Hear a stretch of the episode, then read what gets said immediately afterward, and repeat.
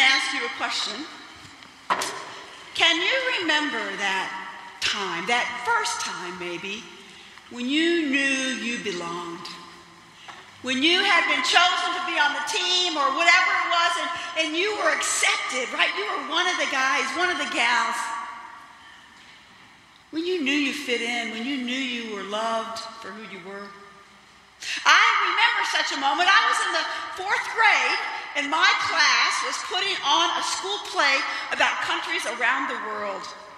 My fourth grade teacher, Mrs. Stevens, she invited me to be in the play. She made me feel so special, so, so wonderful. And, and, and she said I would be a shining star. And I believed her. Miss Stevens had, in fact, invited every student in the classroom to be in the play, and they would all be shining stars. But even in my non speaking part in my very cool kimono in fourth grade, I was in seventh heaven because I was picked. I, I was on the team. I got chosen. The night before the play, I went to bed anxiously awaiting the production, but instead was awakened in the middle of the night and loaded into our tan station wagon to travel to Oklahoma because my grandfather had died. I was sad that I didn't get to be in the play. But it really didn't change the way I felt. Even when life didn't go the way I thought, I still had been invited and accepted, even though something had kind of gotten in the way and I didn't get to be in the play. I still knew I was special. I really did. I can remember this fourth grade experience. Mothers from Magdalena House, where I am a shelter director, have shared stories that are similar to this with me. Just on Thursday, we were doing our fall covenant reviews, and one mom shared such a moment. She was uh, saying to one of her, her San Antonio College professors, and she said, A professor from the United States praised her and told her how intelligent she was. And she said, Suddenly, in that moment, she remembered who she had been before the people who were supposed to love her convinced her she was nothing, that she was stupid, that she was basura, trash. Suddenly, that kindness, that invitation to believe in herself, and all the hurtful labels began to fall away. As she shared this story with me, she was just smiling. Her smile was as bright and as light as the tears that tumbled down her cheeks. Those are the moments when light breaks into darkness, just a moment such as that. When we recognize who we were made to be by the Creator of the universe. They are moments of pure, unadulterated joy. This Advent, we've been looking at how light breaks into the darkness. The light of Christ breaks into darkness. In Luke's gospel, the writer proclaims that Christ will give light to those who sit in darkness and guide our feet into the way of peace. Today, we're going to continue to explore this great light. But first, would you pray with me? Almighty God, creator of all things, I humbly ask that you would break into our hearts, that you would make us vulnerable, that you would enlighten us with a word from your Spirit, O oh God, each of us a unique word that we need to hear. I pray, O oh God, that my words are pleasing to you. I pray, O oh God, that you change us. That you proclaim the good news into our spirit. I ask these things in your Son's name. Amen. I'm going to have to confess right off the bat that this story that I'm going to read today from the Gospel of Luke, chapter 2, verses 8 through 20, is probably my favorite Bible story. I mean, what's not to like? Angels shepherds, and baby lambs. I know you love it too. You've all worn a bathrobe somewhere in your, li- your life, haven't you, being a shepherd? Or maybe it's because we heard it a lot when we were kids. Or maybe it's because it's the way Linus reads it on the Charlie Brown Christmas special. I know if I lived in Jesus' time, I would have been a shepherd. So I can see myself in this story.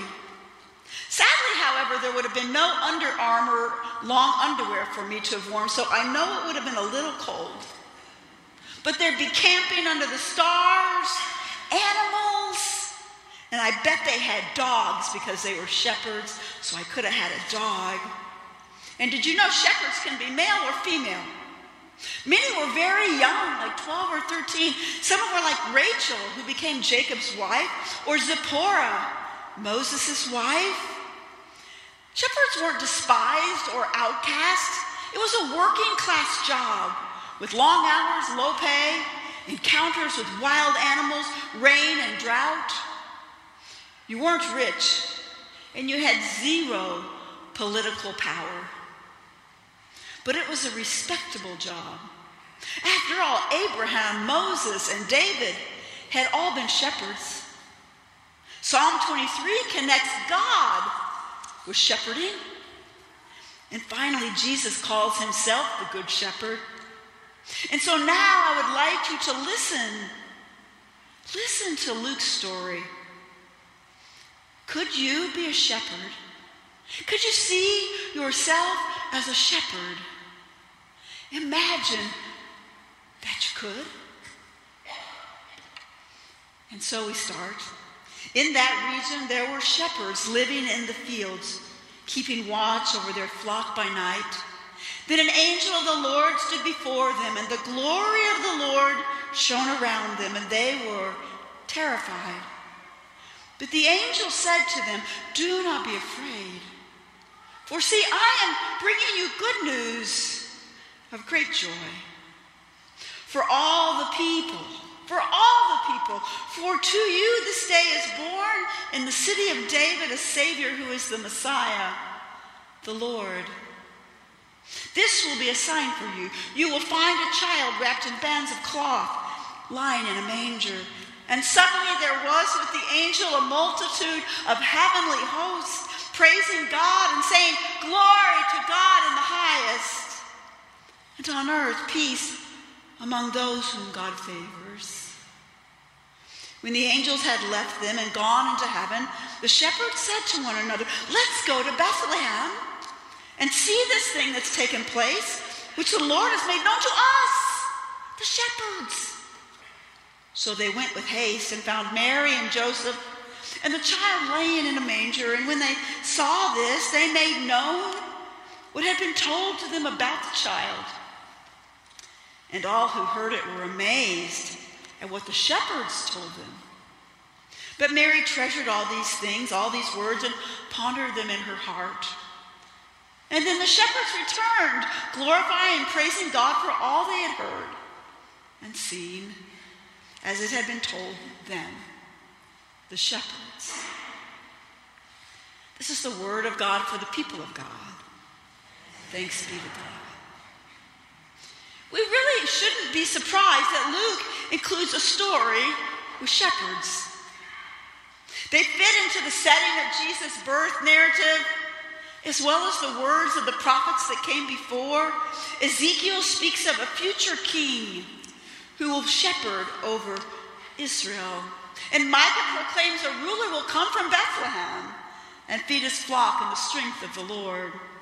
It's peculiar, however, that these ordinary working class shepherds get invitations to a royal birth, the birth of a king. And on top of that, this royal birth, this birth of a king, takes place in an animal stall, right? Peculiar. Luke is telling us something new that this new king is not going to be like other kings. And note, the guests at the baby shower, well, they're going to be very comfortable in the stable. They're going to be used to it. The birthplace of this new king, this Messiah, this Christ, is a perfect fit for these working folks who represent neither the pious religious elite nor the politically powerful. Luke suggests that this kingdom, this, this Messiah will usher in, will be vastly different from what the world expects. And then an angel, it says, stands before them, and the glory of the Lord shone around them. And of course, as everyone before them, they were terrified.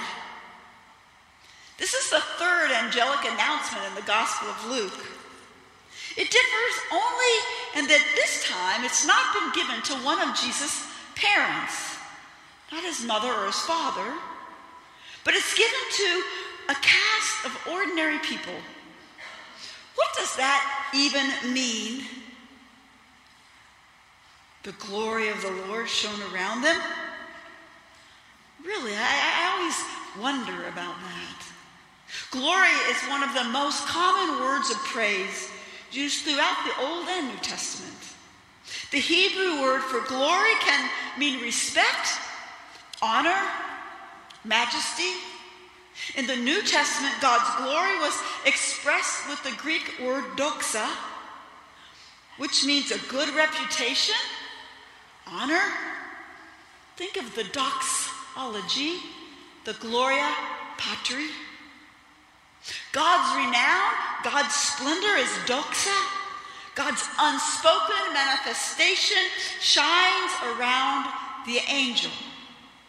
Both Moses and Jesus experienced this illumination from God through the transfiguration and when Moses went up onto the mountain. And here, though, it's not Moses or Jesus, it's some shepherds it's some shepherds that receive the glory of the Lord. The angel brings them good news of great joy for all people. For to you this day is born in the city of David a Savior who is the Messiah, of the Lord. The angel's words would have had a familiar ring to these shepherds. For you see, at the birth of each new Caesar, or even lesser royals in the empire of Rome, there was a proclaimed as good news announcement.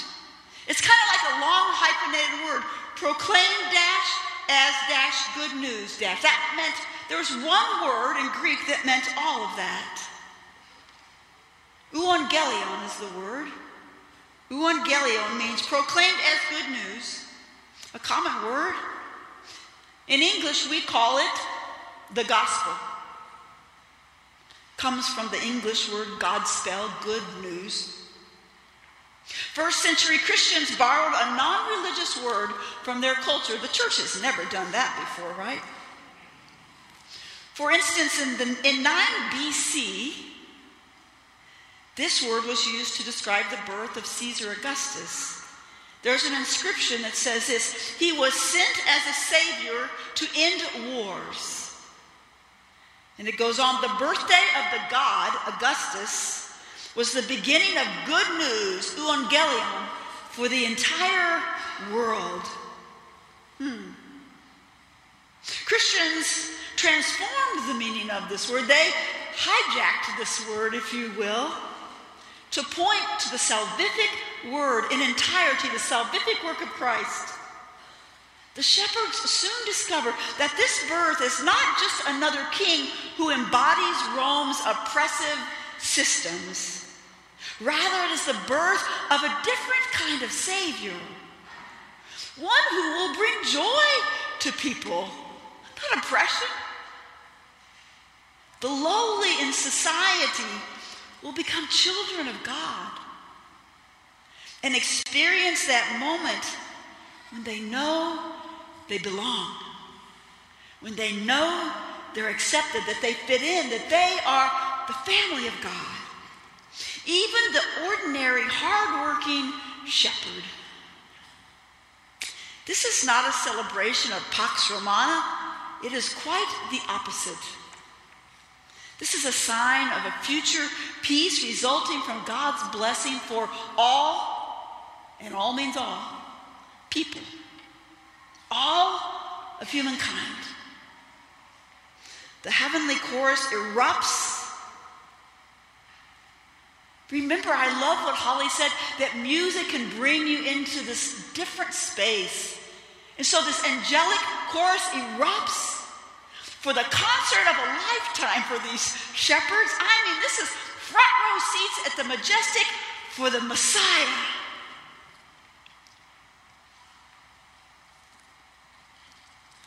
The angels direct them then to a lowly manger where this Messiah will reverse business as usual.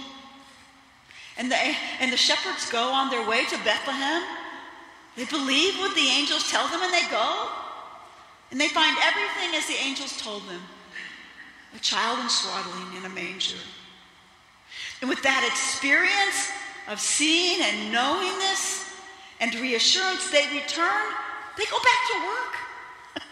They're working folks. They go back to work and they tell everybody what they've learned, right? Back on the job site, back in the fields, right? Notice the shepherds receive this invitation from the, from the angels. They receive it, they, they take it. These, these folks, they're not religious folks, they're, they're shepherds, and they receive the news. They up the heavenly messenger's task of proclaiming the birth of the Messiah and praising the one who would become Lord of all. The pattern of reversal continues as the shepherds, who were persons without power or piety, become the first, I mean the first, evangelists. Right? Jesus is just born, and they're out evangelizing. The shepherds, they proclaim the good news.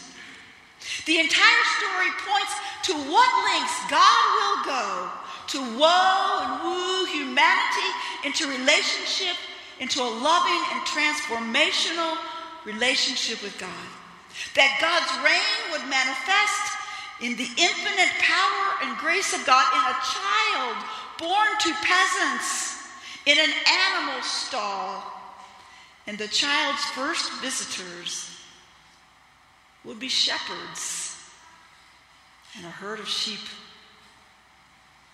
There is no place one can go to to evade this invitation from God. No place one can go, for God has been in the lowliest of places. No place we can run to evade the grace and invitation of God to belong and to understand that we are loved, to know we are part of the family of God. We just have to accept, like the shepherds. A second mother at Magdalene House shared with me on Friday as we were going through her covenant that when she first arrived here, she felt so alone. She was so fearful and afraid after fleeing an abusive and dehumanizing relationship. But she also really didn't trust anyone at Magdalene House. She really didn't know if anyone cared about her. When I asked her what had changed after one year, she replied, with this. She said, Miss Denise, one year ago, I spent Christmas in a shelter. And today I celebrate Christmas in a home. In a home surrounded by my family, my new family. Oh, won't you accept this invitation to come home? To come home to God's grace and unconditional acceptance like the shepherds, those lowly shepherds, caught by surprise at this crazy crowd of angels, inviting them to the stable. Maybe you'll be surprised by a lyric in music. Maybe God will speak to you and invite you through that line of music. Maybe God will invite you through your fourth grade teacher or your, a fourth grade student or a college professor or your colleague or your wife or your husband or your child or your mother. a stranger. At HEB, God wants to surprise you with the invitation to come home, for you too have been invited to the manger. For unto you a child is born who will shine light in the darkest corners of your life and who comes to bring you joy. Would you pray with me? Christ Jesus, be born again into our hearts. Where there is apathy or fear or temptation, grief or bitterness, come with healing, O God, into our lives. Christ Jesus, be born again into our hearts, helping us to remember that only you have the power to make us whole. Oh, Christ Jesus, be born again into our hearts. For you are good and lovely. We ask these things in your most precious name, Jesus Christ.